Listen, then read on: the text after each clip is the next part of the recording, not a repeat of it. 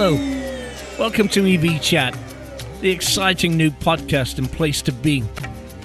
We get to e meet and greet industry players and decision makers. We'll be asking and discussing some tough questions from drivers on the street to top CEOs from major EV organizations, entrepreneurs, legislators from all over the globe. Stick around. This is a different kind of show. Let's rock it.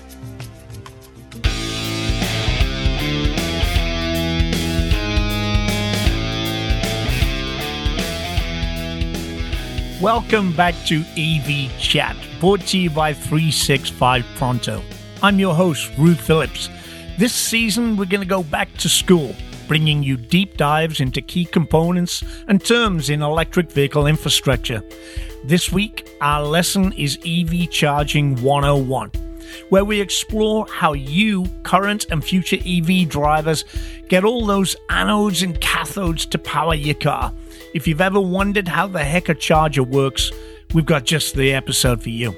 If you missed any episodes or are new to the show, here's a review of our syllabus so far. In our first two episodes, we got you up to speed with EV lingo. Episode 3, we had a special lesson all about EV buses. Episode 4, we went through all the different types of EV chargers. Now we're going to dig into how things work. Last episode, Dr. Abbas and I walked you through EV Batteries 101. Let's get rocking.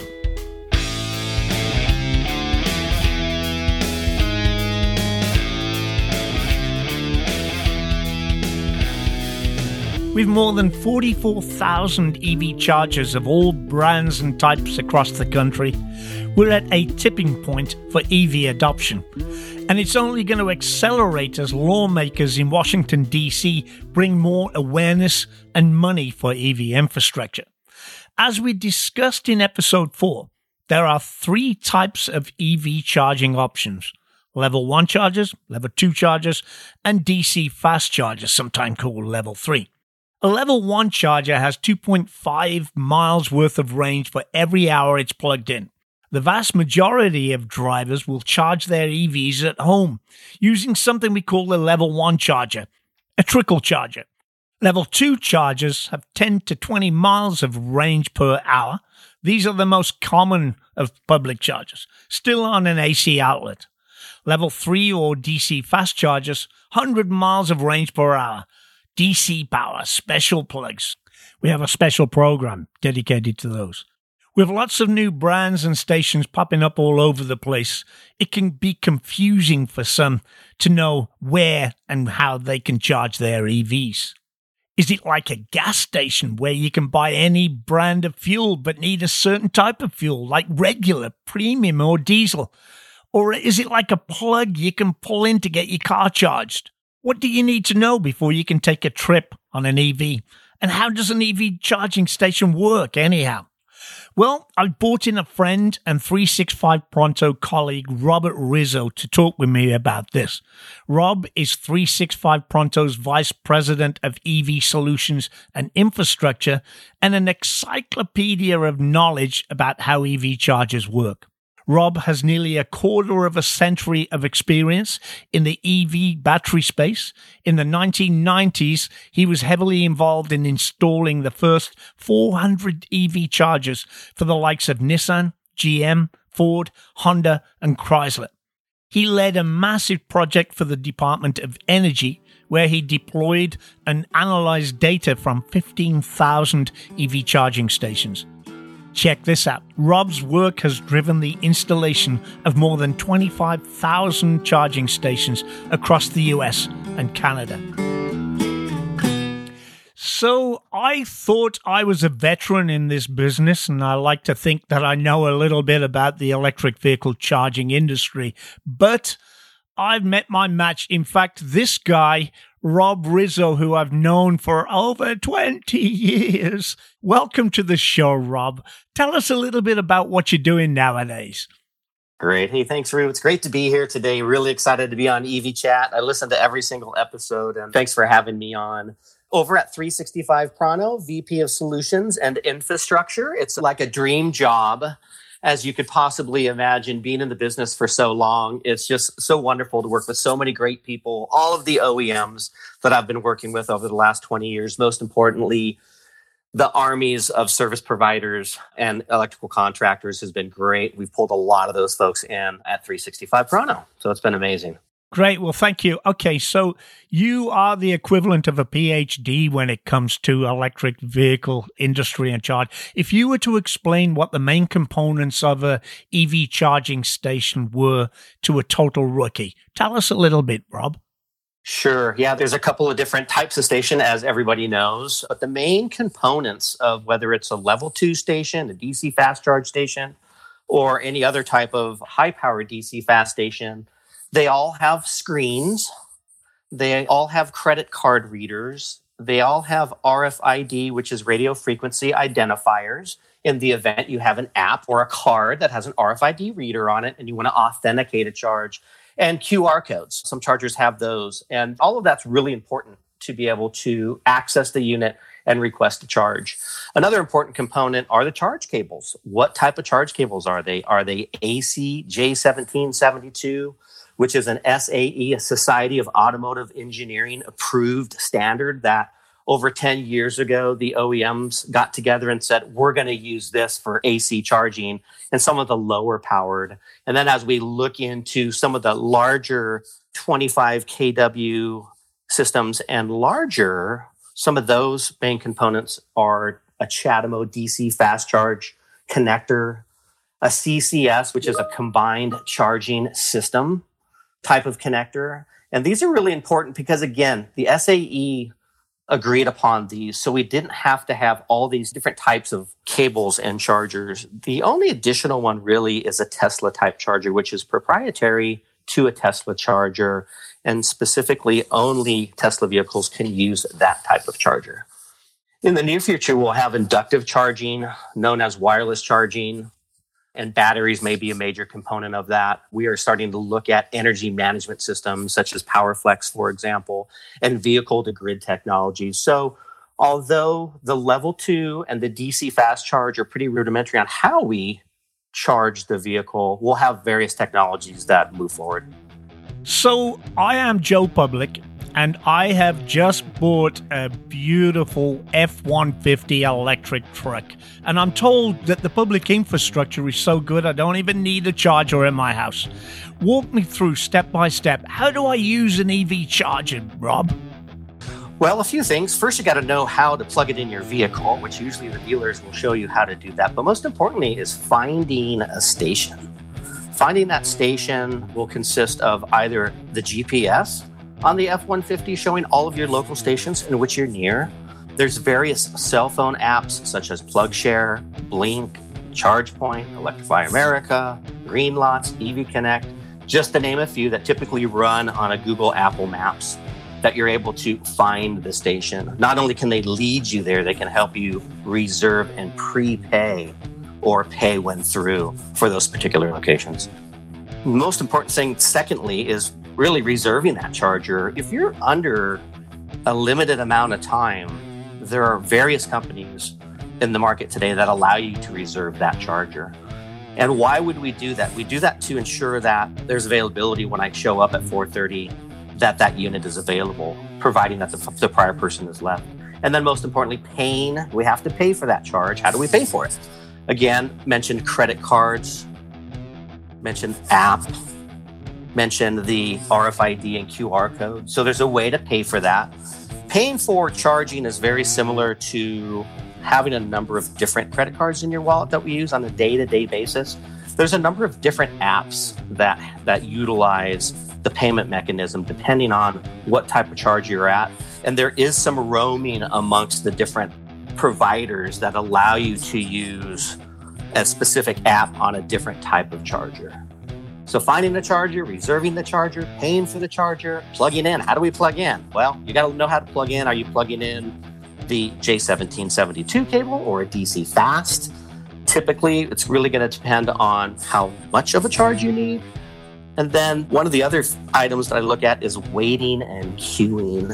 The expected durations can be slowdowns for a lot of people, similar to gas pumps. So if you think about that queuing and waiting, there can be substantial times. You may have to wait 30 minutes, you may have to wait an hour. So try to recommend to pay upfront and reserve that location where you can. And then what happens when you're done is what I like to look at that is are you allowed to stay there forever? If I am getting a 30 minute charge, can I stay there for two hours or three hours? Typically not. It's not very good etiquette to remain at the location. There's probably somebody behind you. There may be somebody that actually reserved that unit that has to go in there. And what happens if you overstay your welcome? Well, there's a little thing of called an additional charge. And what's going to happen is the software company, once you stop, you may have that grace period that's allowed by the site host, but ultimately they probably want to get you out of there and they're going to start putting an additional fee onto the charge itself. So the charge payment mechanism doesn't actually stop until you unplug the vehicle. And the reason for that is just so people don't overstay. So that's really important. So you've worked with about as many EV charging companies as anybody in the business. Now, understanding that the connectors are kind of standardized nowadays, is there any difference between the major brands or can drivers just drive up to any brand and get the right plug? Well, as I mentioned earlier about the UL Underwriters Laboratory and the SAE standard, traditionally you've got the J1772, you have the CHAdeMO, and you have the CCS. And then you have the Tesla for the Tesla vehicles. Most importantly, for a safeguard aspect, when you look at some of the different manufacturers, they will actually lock the connector in place, which doesn't allow you to remove that. So if you pulled up to a site and somebody just got there 10 minutes ago, it doesn't allow you to go remove that because the parking space is available next to you and you can pull that charge cable out and initiate a charge. So that's really important. And also from a safeguard aspect, everybody should know that the vehicle always communicates with the charger. And again, this is a UL mandate and a specification. And that the vehicle battery always dictates the amount of charge and energy that will go into a battery. Vehicle and charger are constantly communicating, raising and lowering the current as needed. Temperature of the battery is very important and dependent of the state of charge. So Again, good communications between the vehicle, vehicles dictating the charge. How much do I need? So some people think that just because you plug in, it's going to top off 100%. It may, and it may take a while to do that, but most people like to get about a 90 to 90% state of charge. That's a good point for my next question. You know, we had a guest, James Tillman from Brightmove earlier in the season. He cautioned us about topping off batteries. He may or may not be good. What's your fall on that argument, Rob? Well, again, the charging companies are really smart. The last thing they want to say is they're destroying batteries. So that communication between the vehicle battery and the charger are key. That's really the key component there. Tesla's been fast charging from inception. Ever since they started their vehicles, they've always pushed for fast charging. And if it was actually destroying batteries, they probably wouldn't be in business any longer. I'm really thinking that it's dependent on the person. From an industry standard, I would say it doesn't necessarily destroy the battery. But if you don't always have to go to a full charge every single time, because remember this when a vehicle pulls up, there's a specific state of charge to a battery that battery is going to ask the amount of energy that it wants to be received from the charging station. Charging station is going to go ahead and put that in, and it's going to start curtailing down when it reaches about 85 to 90%. Different manufacturers differ on when they start curtailing that down. And the reason for that is, is so we don't have a lot of energy going into a closely full battery and causing any type of overheating. If there's any type of overheating which destroys the battery, vehicle will shut it down, Charger has specific parameters to look at uh, heating of batteries, but there are some really good safeguards in there to protect. And now a word from our sponsor. EV Chat is powered by 365 Pronto, the world's first platform that links owners of cleantech assets with a nationwide network of local and on demand technicians. As we all watch the news about potentially historic investments in solar energy and electric vehicle infrastructure, we hear a lot about how manufacturing and installation will drive scores of new jobs. However, we haven't talked about how these items will be serviced and repaired. That's where 365 Pronto comes in.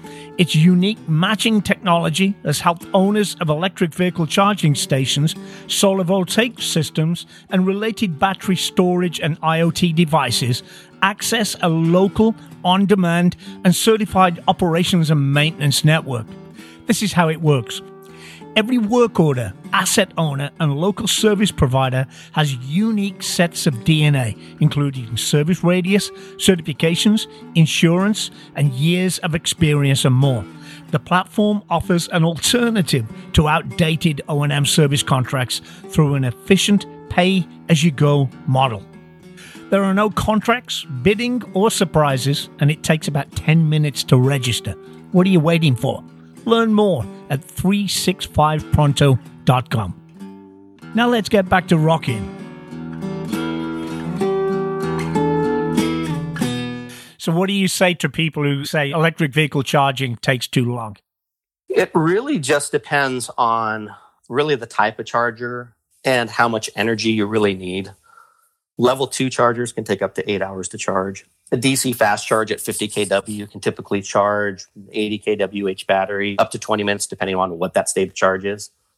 If you have home charging, you can certainly do that and that will reduce some charge. But there's a lot of people that don't have home charging. There's a lot of people that are relying on public facing charging. Because I always say, how much charge do you need? If I have a 250 mile range Ford F 150, and I'm really only working 32 miles away, do I really need to charge every day? Probably not.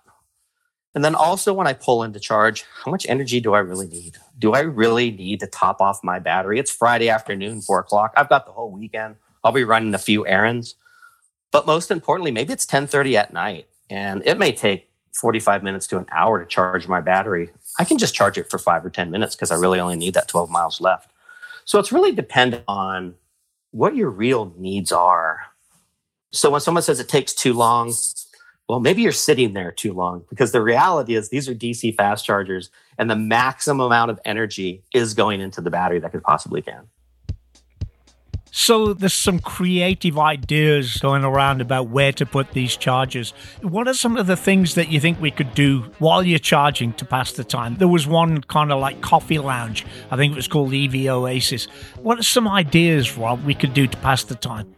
Well, there's destination charging, there's workplace charging, but I think your question really is around commercial charging, commercial locations. What do I do to pass the time if I'm going to be there for maybe more than 30 minutes? If you're going to go get a level two charge and it's going to take eight hours, you probably have something to do at that mall for two to three hours or that destination location or a museum, etc. But really, the 20 to 30 minutes to pass the time for a DC fast, go in and have a snack. A lot of these locations, Starbucks are putting DC fast charging out front of them, a lot of cafes, as you mentioned. Most importantly, if you've got an extra 15 or 20 minutes, go patronize the location. They appreciate it. A lot of people will have a tendency with a family of four, if they're going from Phoenix to Los Angeles and they want to stop off at Indio, for example, guess what? I may need that full 30 minutes. Let's go in and patronize and let's go ahead and get some burgers and some fries and some wraps and let's go ahead and eat. Let's pass the time that way. So people can be creative. A lot of people I see are in hurries and they don't leave the vehicle. I see some guys on their laptops. Hey, they're getting work done. so, uh, so there's a lot of different ways to help pass the time.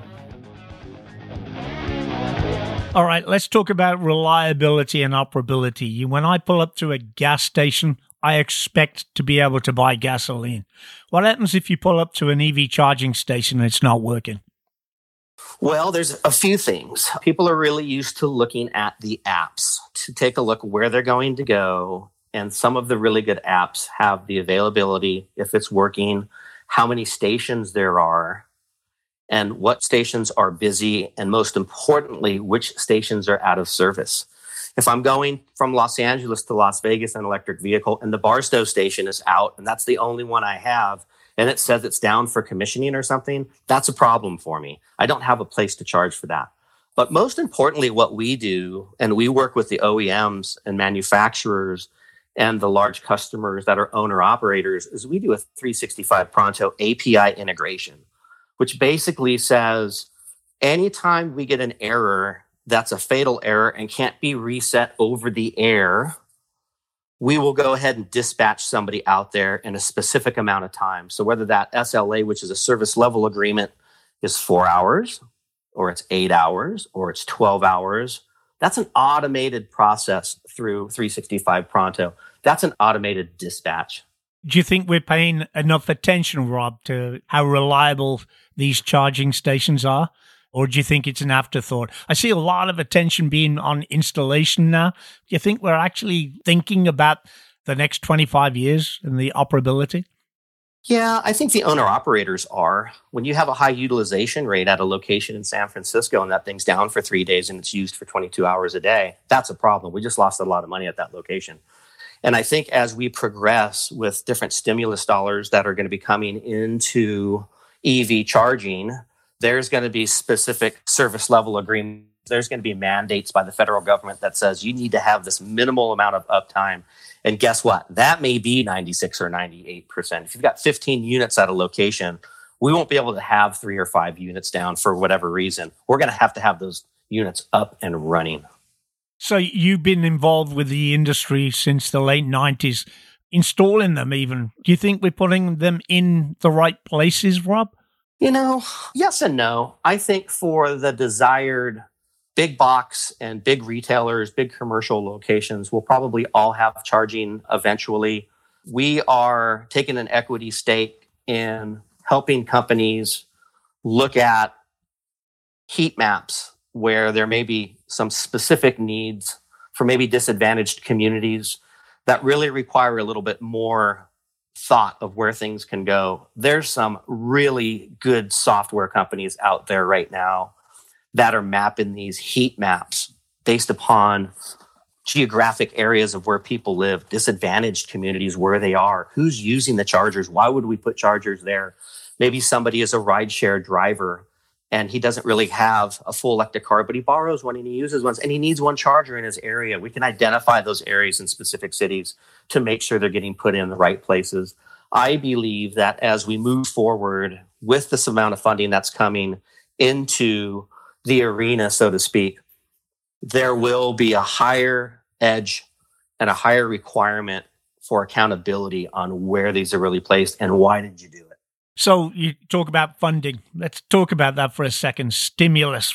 What's one thing that you wish lawmakers knew about EV infrastructure that you think could accelerate EV adoption, Rob?